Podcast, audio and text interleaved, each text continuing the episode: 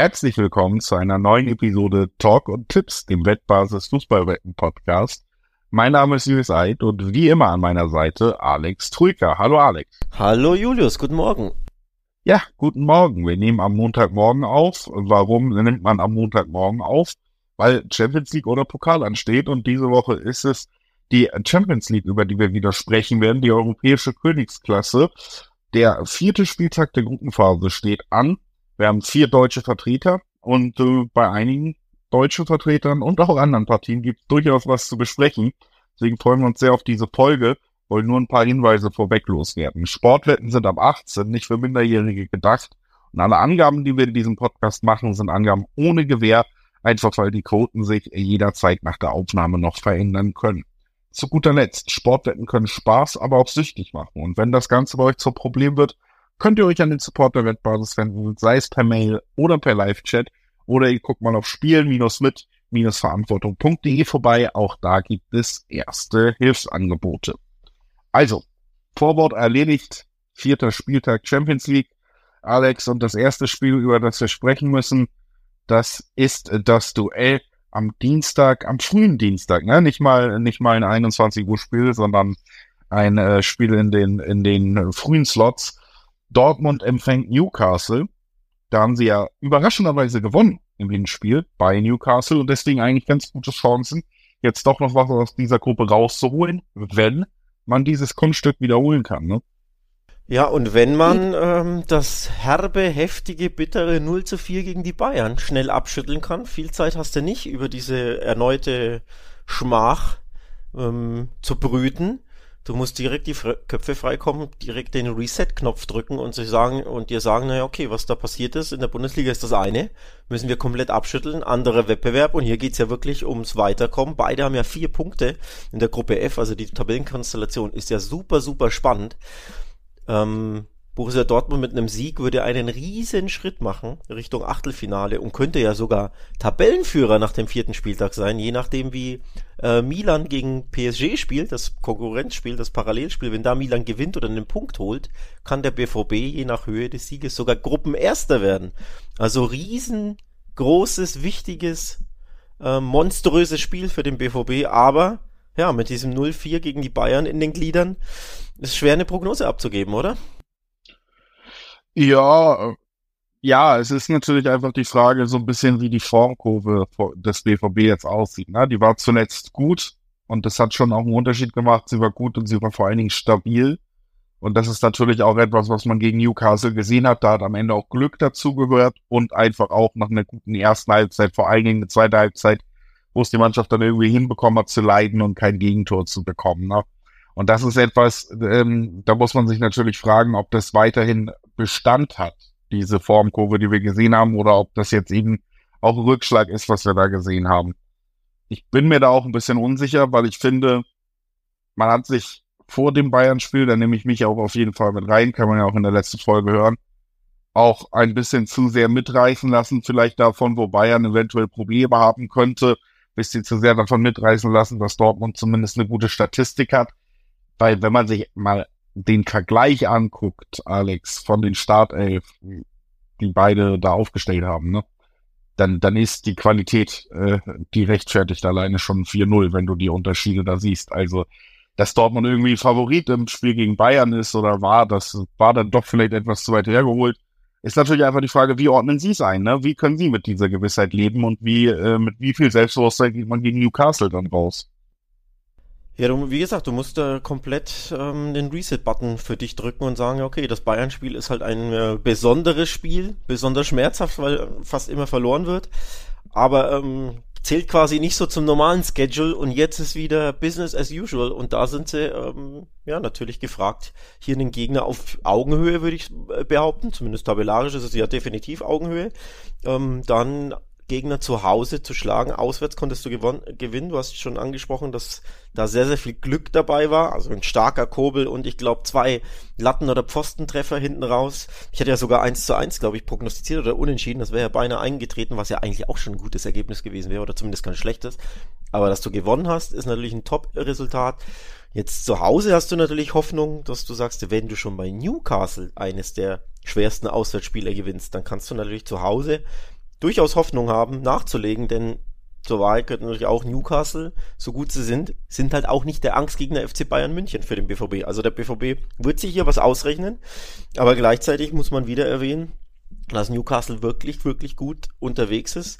Jetzt zuletzt zwei Big Games in Folge gewonnen hat im EFL Cup. 3 zu 0 bei Man United im Old Trafford gewonnen unter der Woche. Und zu Hause jetzt das Topspiel in der Premier League gegen Arsenal, zu Hause 1 zu 0 gewonnen. Also zwei Topspiele, zweimal zu 0 gewonnen, zwei Big Points gelandet. Auch wenn Newcastle auch ein bisschen Glück hat gegen Arsenal mit dem erzielten Treffer, den, der nicht unbedingt stehen bleiben muss. Ein bisschen Glück. Kann man, sollte man aberkennen, aber trotzdem sind das Resultate, die einfach Ausrufezeichen sind, ne? Und die zeigen, hier kommt ein richtig, richtig, richtig unangenehmer, schwerer Gegner in den Signal Iduna Park. Also selbst losgelöst von deiner Klatsche gegen die Bayern, ist das ein Topspiel, das richtig, richtig schwer wird für den BVB. Absolut. Ähm, ist es auf jeden Fall. Also braucht man gar nicht drum rumreden. Jetzt ist einfach die Frage, äh, ja, ob man sich trotzdem so, ich sag mal so, wenn, wenn das Spiel gegen die Bayern nicht so deutlich ausgegangen wäre, wäre ich mir jetzt ziemlich sicher, dass Dortmund eine gute Chance auf einen Punkt hat zu Hause. Ne? Wir haben auch in den letzten Wochen ja öfter angesprochen, wie beeindruckend da wieder diese ungeschlagen Serie zu Hause war. Und ähm, das bleibt sie natürlich auch, äh, nachdem sie beendet ist. Beeindruckend war sie trotzdem. Also ich finde schon, ja, zu Hause sehe ich da echt gute Chancen, wenn du jetzt auch das Hinspiel nimmst, wo man eben auch gezeigt hat, wenn man aktiv ist, gerade in der ersten Halbzeit, dann hat man durchaus auch Chancen ähm, im Newcastle so ein bisschen herauszufordern. Ich sehe sie da schon in der Lage, mindestens einen Punkt zu holen. Mir fällt nur der Tipp auf einen Sieg jetzt echt schwer nach dem vergangenen Wochenende wieder, weil natürlich trotzdem auch einfach gesagt werden muss, ähm, sie haben sich schon schwer getan, kein Tor zu kassieren bei Newcastle. Und wenn du jetzt diese Leistung im Hinterkopf hast, einfach auf den Außenpositionen, ne, gerade die Außenverteidiger bei Dortmund, wie man da auch tempotechnisch komplett umgegangen ist. Ich meine, auch Newcastle reiste an mit einem Anthony Gordon, mit Spielern, die das irgendwie eigentlich ausnutzen können. Im Hinspiel hatte man das öfter unter Kontrolle. Aber ja, mir fällt es ein bisschen schwer zu sagen, Dortmund kassiert da kein Tor und gewinnt das äh, 1-0 auf jeden Fall. Ich glaube, am Ende beide werden mindestens ein Tor machen. Ich kann mir auch gut vorstellen, dass es 1-1 ausgeht dann vielleicht. Aber ich tendiere eher in die Richtung beide treffen. Man merkt schon, du bist äh, angeschlagen und mitgenommen von diesem 0 zu 4 gegen, gegen die Bayern. Die Frage ist natürlich, gilt das auch für Dortmund? Interessanterweise gilt es irgendwo auch ein bisschen für die Wettquoten, denn die sind die komplett ausgeglichen und das ist durchaus ein bisschen bemerkenswert. Zwei 60er-Quoten gibt's auf Dortmund und auch zwei 60er-Quoten im Schnitt auf den Newcastle-Sieg. Also wirklich komplett pari, komplett auf Augenhöhe. Das hätte ich so um, nicht unbedingt erwartet. Ähm, also, dass beide Mannschaften Zweierquoten haben, völlig okay, völlig angemessen. Ich hätte schon gedacht, beim Heimspiel der BVB, der ja sonst äh, sehr, sehr stabil ist im kompletten Kalenderjahr. Ne? Die Bayern sind halt einfach die Ausnahme der, der, der große Angstgegner, aber ansonsten ist der BVB ja super stabil in dieser Saison gewesen. Ich schon gedacht, dass sie ähm, hier als kleiner Favorit ins Spiel gehen, weil sie das Heimspiel haben. Aber nee, die Wettanbieter sagen sich, das kann komplett ähm, in die eine wie in die andere Richtung gehen. Mhm. Also sehr, sehr spannende, ausgeglichene Quoten. Ich muss ehrlich sagen, auch ich stehe ein bisschen unter dem Eindruck dieses ähm, dieser Niederlage gegen die Bayern und vor allem unter dem Eindruck, dass Newcastle jetzt eben zwei Big Games gewonnen hat und auch gegen Dortmund ja wahrlich nicht die schlechtere Mannschaft war und dann mindestens diesen Punkt im Hinspiel verdient gehabt hätte. Also ich neige hier tatsächlich äh, zum Remis-Tipp, denn dass Dortmund drei Tage nach der Bayern-Klatsche dann direkt vielleicht sogar die Tabellenführung in dieser Monstergruppe übernimmt, Fühlt sich irgendwie komisch an, kann ich mir nicht so richtig vorstellen, weil ein Sieg einfach wirklich ein enormes Ausrufezeichen war und dieses Ausrufezeichen sehe ich irgendwie nicht jetzt direkt drei Tage nach der Bayern-Klatsche. Also ich tippe hier tatsächlich das von dir angesprochene 1 zu 1 unentschieden. Habe ich so auf dem Zettel. Der Newcastle ist auch wirklich gut drauf, aber in der Fremde eben nicht so unbesiegbar. Also in der Premier League, nur um da mal drauf zu gucken, haben sie nur eines von fünf Gastspielen bisher gewonnen. Also so unbequem sie sind, aber mit dem Siegen auf des Gegners Platz tun sich in der Saison auch schwer. Deswegen sage ich hier, das Spiel, glaube ich, geht unentschieden aus. Sehr schön. Dann sind wir uns da ja durchaus einig, was die Richtung angeht. Und ich würde sagen, wir bleiben noch kurz in der Gruppe F und runden das ab. Du hast das ja auch schon angesprochen. In Mailand wird das zweite Duell dieser Gruppe stattfinden. Milan empfängt äh, PSG und äh, auch das hast du ja schon angesprochen. Es ist ja eine durchaus enge Gruppe gerade. Wir haben PSG oben mit sechs Punkten und Milan unten mit zwei Punkten. Die treffen jetzt aufeinander Ähm, Milan, die einzige Mannschaft, die noch keinen Sieg hatte, ne, haben äh, unentschieden gespielt gegen Newcastle, unentschieden gespielt gegen Dortmund und vor allen Dingen eben dann, und das ist ja das Spiel, was wir jetzt auch wieder sehen in der letzten Runde, 3 zu 0, also relativ deutlich bei PSG verloren, was mich ein bisschen überrascht hat, weil PSG dieses Jahr für mich jetzt auch noch nicht diese Übermannschaft ist und man dann doch recht deutlich verloren hat. Dass man in Paris zwar verlieren kann, okay, aber die Art und Weise, das hat mich ein bisschen überrascht. Jetzt ist die Frage, ob sie natürlich zu Hause ein gänzlich anderes Gesicht zeigen können und da mithalten können. Ne? Ja, tatsächlich für mich Milan, auch wenn es eine monsterschwere Gruppe ist, die Gruppe F, eine der Enttäuschungen der Champions League Saison bisher. Dass sie letzter sind, mit zwei Punkten in der Gruppe ist per se keine Schande, aber dass sie noch kein einziges Tor geschossen haben in drei Spielen, finde ich wirklich ähm, im negativen Sinne sehr, sehr bemerkenswert, sehr, sehr enttäuschend. Mit äh, Benfica Lissabon vielleicht wirklich eine der enttäuschenden Leistungen. Aber ist natürlich noch alles drin, weil die Gruppe so eng ist, wenn sie jetzt eben gewinnen sollten gegen PSG. Wenn sie verlieren sollten und Newcastle oder Dortmund gewinnen ihrerseits, dann können sie sich vom Achtelfinale endgültig verabschieden. Wenn sie nur unentschieden spielen gegen PSG, was auch sehr, sehr gut möglich ist und vorstellbar ist, und die anderen beiden, Newcastle und Dortmund, spielen unentschieden, dann hast du vier Spiele nicht gewonnen, ist aber trotzdem noch alles drin, weil eben so eng ist die Tabelle. Aber verlieren solltest du nicht, und wenn du nur unentschieden gewinnst, musst du eben hoffen, dass im Parallelspiel keinen Sieger gibt. Also, der Druck ist auf Milan ist natürlich enorm und jetzt Ganz ehrlich, im vierten Spiel muss doch jetzt mindestens mal das erste Tor kommen. Also dass, Mi äh, dass ähm, Milan trifft, sage ich einfach mal, ist gesetzt. Und das PSG mit seiner Offensivwucht, ne, mit äh, Mbappé, Polomoani, wie sie alle heißen, da auch zu null bleibt, ist auch schwer vorstellbar. Also bei diesem Spiel, Spielausgang finde ich schwer zu prognostizieren, aber ich glaube, beide werden treffen in dem Spiel.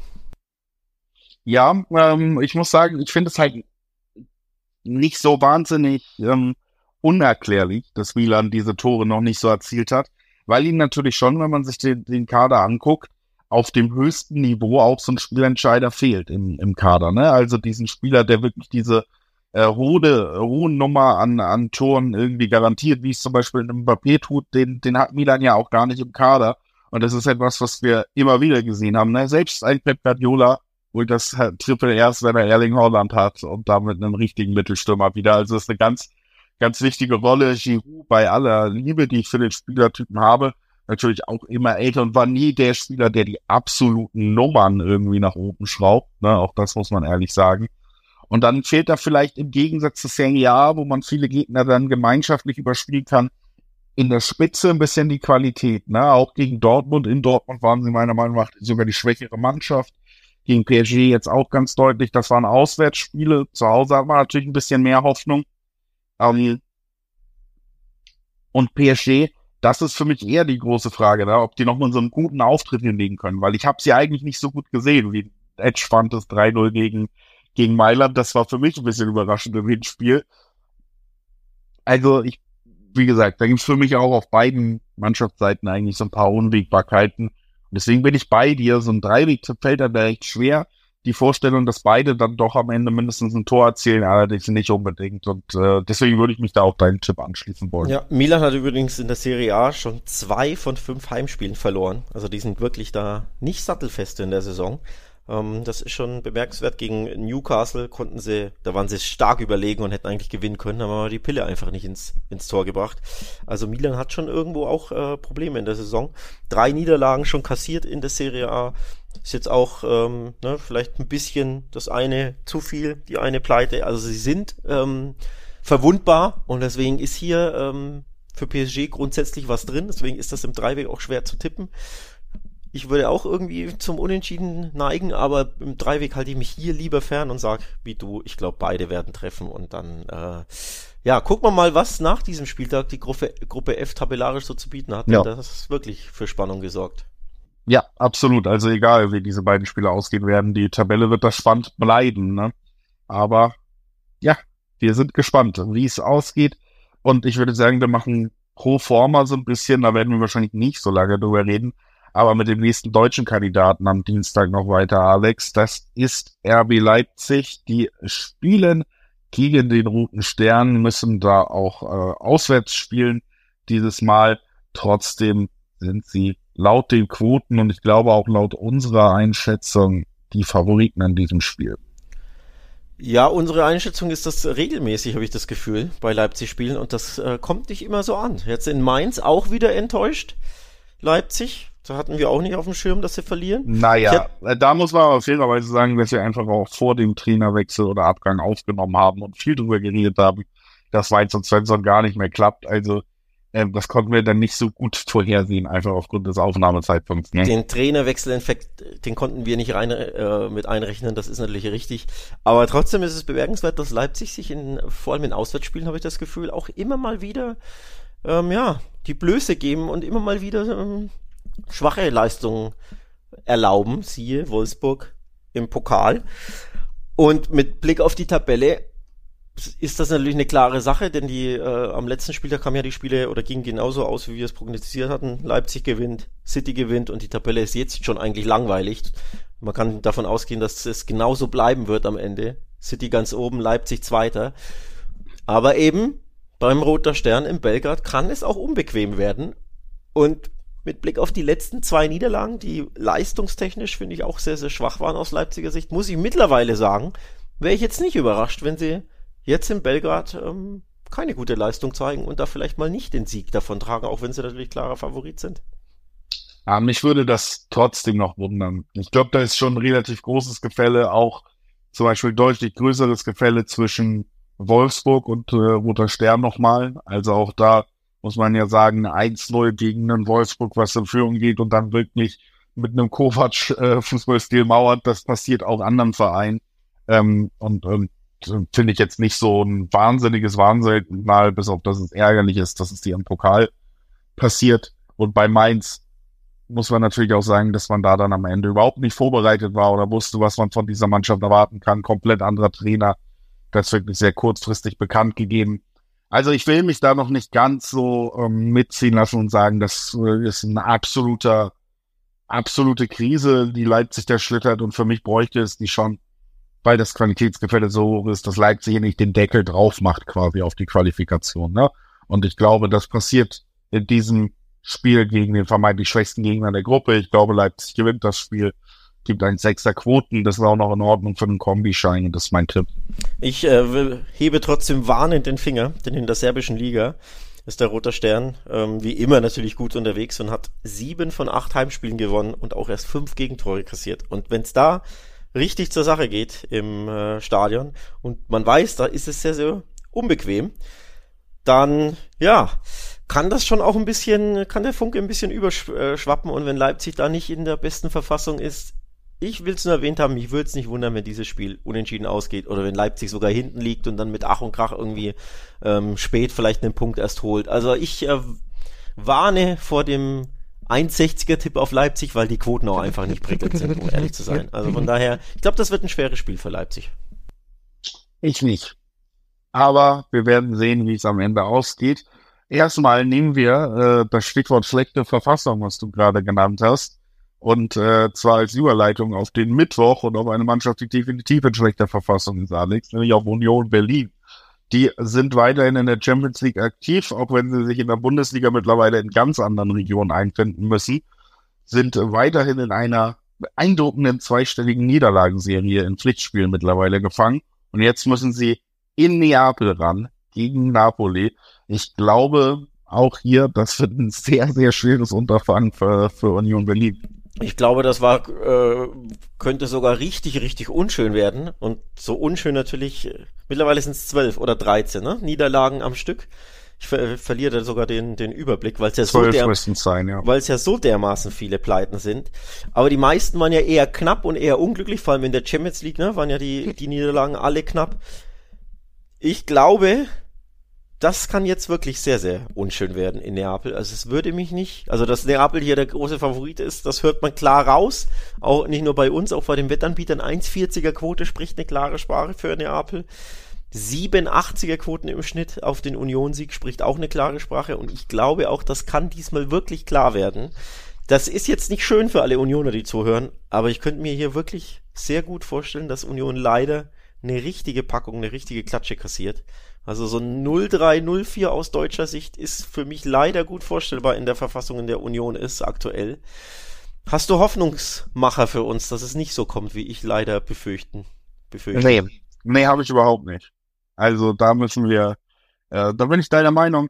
Ich glaube immer noch, ähm, also ich bin immer noch gespannt, ob man geduldig genug ist, mit Fischer weiterzumachen und ob es noch diesen Breakthrough gibt. Und ich kann mir den tatsächlich immer noch vorstellen, aber der wird nicht in der Champions League in Neapel passieren. Das ist einfach für eine Mannschaft, die in so einer Formkrise steckt, der so das Selbstbewusstsein fehlt mittlerweile, ne? der auch immer noch trotzdem einfach generell die Champions League Erfahrung fehlt. Das ist nicht der Ort, das ist nicht die Mannschaft, wo du dich zurückkämpfst. Das, da, das wäre zu viel des Guten. Und deswegen gehe ich da völlig mit. Man muss ja gar nicht Richtung 3 oder 4-0 tippen, um schon äh, lukrative Quoten zu bekommen, sondern der Handicap-Tipp auf Neapel, also 2-0 oder 2 Tore Unterschied, der würde sich ja schon lohnen auf jeden Fall. Und den sehe ich hier auch auf jeden Fall als sehr, sehr gut möglich an und würde mich da, die würde mich vollumfänglich anschließen wollen. Ja, dann haben wir leider nicht so viel Hoffnung, ähm, die wir hier der deutschen Mannschaft machen können, leider. Der einzige minimale Hoffnungsmacher ist, dass äh, im Maradona-Stadion in Neapel die SSC Napoli noch nicht so gefestigt ist in der Saison, denn von fünf Spielen haben sie nur zwei gewonnen. Also da gab es schon Punktverluste. Sie sind nicht ganz so gut unterwegs wie in der Meistersaison letztes Jahr mit Rudi Garcia. Sie haben auch im Hinspiel gegen Union alles andere überzeugt. Also der Sieg war ja auch sehr, sehr schmeichelhaft, sehr, sehr knapp, sehr, sehr, ja, der ein oder andere wird sogar sagen, unverdient, sehr typisch italienisch, wofür man Napoli ja eigentlich gar nicht kennt. Sie spielen ja eigentlich sehr, sehr flotten Offensivfußball, aber das war nach vorne sehr, sehr bieder. Das sind so minimale Hoffnungsmacher, dass der Gegner einfach noch nicht so überzeugt hat, um ehrlich zu sein.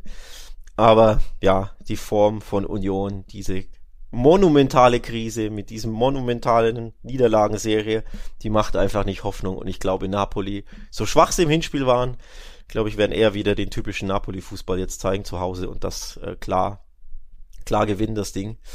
Und dann, äh, ja, muss Union woanders gucken, dass sie irgendwie ihre Punkte holen mit Blick auf die auf die Tabelle. Musst du natürlich hoffen, selbst wenn du verlierst in Neapel, dass Real Madrid im Parallelspiel gegen Braga seine Hausaufgaben macht. Klarer Heimfavorit da, ne? Real, weil sie in Bernabeu spielen. Das ist das Ergebnis, das man, glaube ich, aus Union-Sicht äh, sich erhofft, dass, wenn auch du verlierst, Braga nur drei Punkte vor dir ist und das dann im Rückspiel quasi, wenn du in Portugal spielst, dann wenigstens noch Platz drei drin sein kann. Ja das ist die Hoffnung und ich glaube bei Real, nur um minimal kurz aufs, aufs äh, Parallelspiel zu schauen, da würde ich schon sagen, wir tippen da wahrscheinlich beide auf den Real Heimsieg, oder? Ja, also da bleibt die Tür dann noch auf, aber dann ich glaube, da, da muss sich dann Union auch erstmal auf die anderen verlassen. Also sind wir uns einig, dass sie hier nicht selber so viel zu beisteuern werden. Machen weiter mit dem nächsten deutschen Kandidaten in unserer Besprechung, Alex, auch da gibt es einen klaren Favoriten. Ähm, Bayern spielt gegen Galatasaray dieses Mal zu Hause, haben ja, äh, ja Galatasaray überwunden in ihrem Stadion, obwohl sie sich lange schwer getan haben, muss man schon sagen. Man hat aber auch gesehen, ja, am Ende ist die individuelle Klasse eben da, um auch kompliziertere Spiele zu gewinnen und das tun sie ja eben auch oft, ne, bei aller Kritik. Äh, Bayern ist ähm, in der Champions League weiterhin voll auf Kurs, gewinnt jedes Spiel, ist jetzt auch klarer Favorit gegen Galatasaray, hatten 4-0 gegen, Bay äh, gegen Dortmund im Rücken, wo sie auch nochmal gezeigt haben, naja, eine Offensivreihe aus einem formstarken Sané, Musiala, Kane und Coman, das ist schon etwas, wo sich viele Mannschaften schwer tun sollten. Ne? Also das ist schon beeindruckende Qualität. Und deswegen insgesamt gehe ich hier auch in dieses Spiel jetzt und sage, gut, das würde mich schon sehr wundern, wenn Bayern hier nicht äh, das nächste Champions League-Spiel gewinnt. Ja, absolut, gehe ich mit. Nach diesem 4-0 gegen den BVB das setzt Kräfte frei, glaube ich. Das äh, gibt dir nochmal einen unfassbaren Schub. Nicht, dass Bayern den grundsätzlich nötig hätte, wobei ein bisschen haben sie ihn ja nötig gehabt nach dem Saarbrücken-Pokal aus. Aber das setzt Kräfte frei. Das gibt äh, den Bayern das nötige Mir san mir Selbstbewusstsein. Und ähm, das Spiel in Galatasaray oder bei Galatasaray in Istanbul war erwartet schwer, aber dass die Bayern wirklich 70 Minuten die schwächere Mannschaft sind und da eigentlich gar nichts verdient gehabt hätten, 70 Minuten lang zumindest, fand ich dann schon ein bisschen bemerkenswert, aber dann ging Galatasaray nach wirklich sehr, sehr starken 70 Minuten komplett die Luft aus. Der Tank war leer und dann weißt du halt einfach, Bayern behält auch in so schweren Spielen immer die nötige Coolness, die Abgeklärtheit, ist abgezockt und hat so viel individuelle Klasse. und Galatasaray konnte seine gefühlt 30 Torschüsse einfach nicht in genügend Tore ummünzen. Und ja, ja, wenn du Bayern am Leben hältst, dann kannst du dir vorstellen, was passiert. Aber dass Galatasaray jetzt, so stark sie 70 Minuten waren, zu Hause in Istanbul auch diese Leistung annähernd in der Allianz Arena auf den Rasen bringen, da fehlt mir ehrlich gesagt die Fantasie. Deswegen, ich will nicht den, den Fehler machen, sie zu unterschätzen, weil ich sie unfassbar stark fand im Heimspiel. Aber in München gegen einen besseren FC Bayern, der sein Heimspiel hat, kann ich mir nicht annähernd vorstellen, dass Galatasaray diese Leistung wiederholen kann. Und diese Leistung hat ja auch im Hinspiel schon nicht zu dem Sieg oder einem Punkt gereicht. Von daher habe ich leider wenig Hoffnung für unsere türkischen Fans und Freunde, dass hier irgendwie das Spiel spannend gehalten werden kann. Ja, würde ich am Ende tatsächlich auch so mitgehen. Ich glaube tatsächlich nicht, dass Galatasaray hier was mitnehmen kann. Aber, Alex, ich glaube, Eventuell können sie einen Treffer mitnehmen. Bayern äh, gegen Dortmund dann natürlich auch nicht wahnsinnig herausgefordert. Trotzdem gab es ein, zwei gute Chancen für die Dortmunder am Ende. Ich glaube, Galatasaray ist schon in der Lage, hier wieder einen Treffer beizusteuern und das Spiel vielleicht kurzzeitig spannend zu machen, bevor Bayern dann hinten raus eben, wie gesagt, wieder so ein bisschen die Klasse, die individuelle Klasse, dass man weniger laufen muss, um vorher im Spiel um überhaupt mitzuhalten als der Gegner.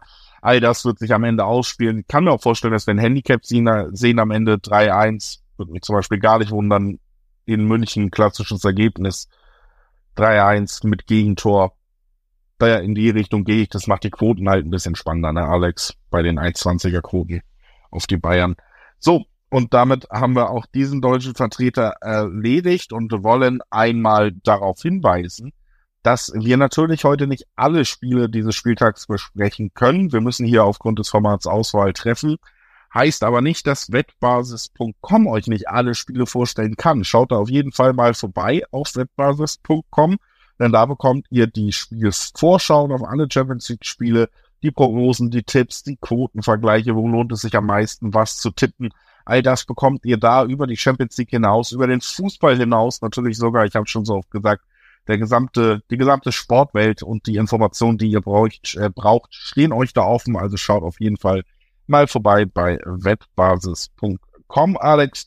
Wir schauen woanders vorbei und zwar bei Arsenal gegen Sevilla. Arsenal ähm, verärgert, könnte ich mir vorstellen, nach dem vergangenen Wochenende, wo es wieder mal in der besten Liga der Welt äh, dazu kam, dass man ernsthaft diskutieren muss, ob ein Tor hätte zählen dürfen, nachdem das ja äh, schon Liverpool passiert ist, dem wurde ja ein ganz glasklares Tor sogar einfach aberkannt wieder. Also da gibt's viel Ärger, ähm, einen wütenden Trainer und jetzt geht's gegen Sevilla. Das ist auf europäischem Parkett nicht immer die einfachste Aufgabe. Nee, ist es nicht. Ähm, aber die Wut bei Arsenal, die ist, glaube ich, schon angebracht. Für jeden, der die Szene gesehen hat, gibt es einfach vier Gründe, dieses Tor gegen Newcastle abzuerkennen. Also einer von vier würde schon reichen. Ich persönlich habe drei Gründe gefunden, warum das Tor nicht zählt. Also da war der Ball im Aus, da war äh, ein Handspiel dabei, da war ein Foul dabei, aber alle drei Gründe hat der war für nicht äh, ja, nicht so bewertet, dass man das Tor aberkannt und äh, Arteta nannte das nach dem Spiel äh, Dis a Disgrace, also eine Schande, was der war da äh, fabriziert hat. Ja, also Arsenal ist wirklich sehr, sehr sauer und Sevilla ist nach dem Trainerwechsel immer noch nicht in der Spur in Spanien, tut sich immer noch schwer, hat jetzt bei Celta Vigo wieder nicht gewinnen können, nur unentschieden gespielt, lag wieder hinten, hat ja auch ein bisschen äh, Glück beim Ausgleichstor, weil das ein schlimmer Abwehrfehler war. Nur eins zu eins, wieder kein Sieg und dann beim angespitzten Arsenal, also ich glaube, diese Wut, die Arsenal äh, im Bauch hat, die wird man hier, glaube ich, im Spiel auf dem Rasen ein bisschen sehen und am Ende denke ich, so groß dieses Spiel vom Namen her klingt, aber Arsenal glaube ich, wird das für sich entscheiden, wird diese Wut in drei Punkte ummünzen und äh, Sevilla, die aktuell Dritter sind, sind dann wieder auf Kurs Europa League und auf diesem Kurs, glaube ich, werden sie auch bleiben. Möglicherweise ja. aber nicht mehr nach dem Spieltag, denn wenn Eindhoven was holt im Parallelspiel gegen Los, ist Sevilla nur noch Letzter und ich glaube, dazu wird's kommen. Also Arsenal siegt und Sevilla wird dann vielleicht nicht mehr auf seinem geliebten dritten Platz stehen. Das sind hier die, die Gefühle, die ich habe in dieser auch spannenden Gruppen B, Gruppe B übrigens. Ja, also ich kann mir auf jeden Fall auch sehr gut gehe ich, ich gehe mit, dass Arsenal hier für mich auch klarer Favorit ist, auch weil sie eben ja jetzt trotzdem unter Arteta natürlich seit Jahren eine Entwicklung hinlegen, die sie berechtigterweise dahin führt, wo sie jetzt stehen, ist eine gute Fußballmannschaft. Und vor allen Dingen, was mich dann eben auch beeinflusst, sie haben bei Sevilla gewonnen. Und das ist natürlich auch ein sehr, sehr schweres, ekliges Spiel. Wenn du da das Spiel dann gewinnen kannst und jetzt mit ein bisschen Wut im Bauch zu Hause spielst, weißt auch, kannst ja einiges gut machen in der, in der Champions League Tabelle eben jetzt, wenn du dieses Spiel auch gewinnen könntest. Also ich glaube tatsächlich, Arsenal geht hier mit viel Motivation rein, ähm, mit der nötigen Klasse auch, um das Spiel sowieso zu gewinnen. Dann spielen sie auch noch zu Hause. Das sind gesammelt die Punkte, die eben auch unterstreichen, dass sie hier klarer Favorit sind. Und ähm, da würde ich mich, würde ich mich anschließen, Alex. Ähm, auch Parallelspiel übrigens, hast gesagt, wenn Eindhoven und äh, Lens sich passend trennen, wird's richtig gefährlich für Sevilla. Auch das natürlich durchaus vorstellbar bei dem Aufeinandertreffen. Also ähm, wirklich eine spannende Gruppe, die sich da entspinnt rund um die äh, Gunners. Ich würde sagen, wir gehen direkt einfach den Schritt weiter zum nächsten englischen Verein.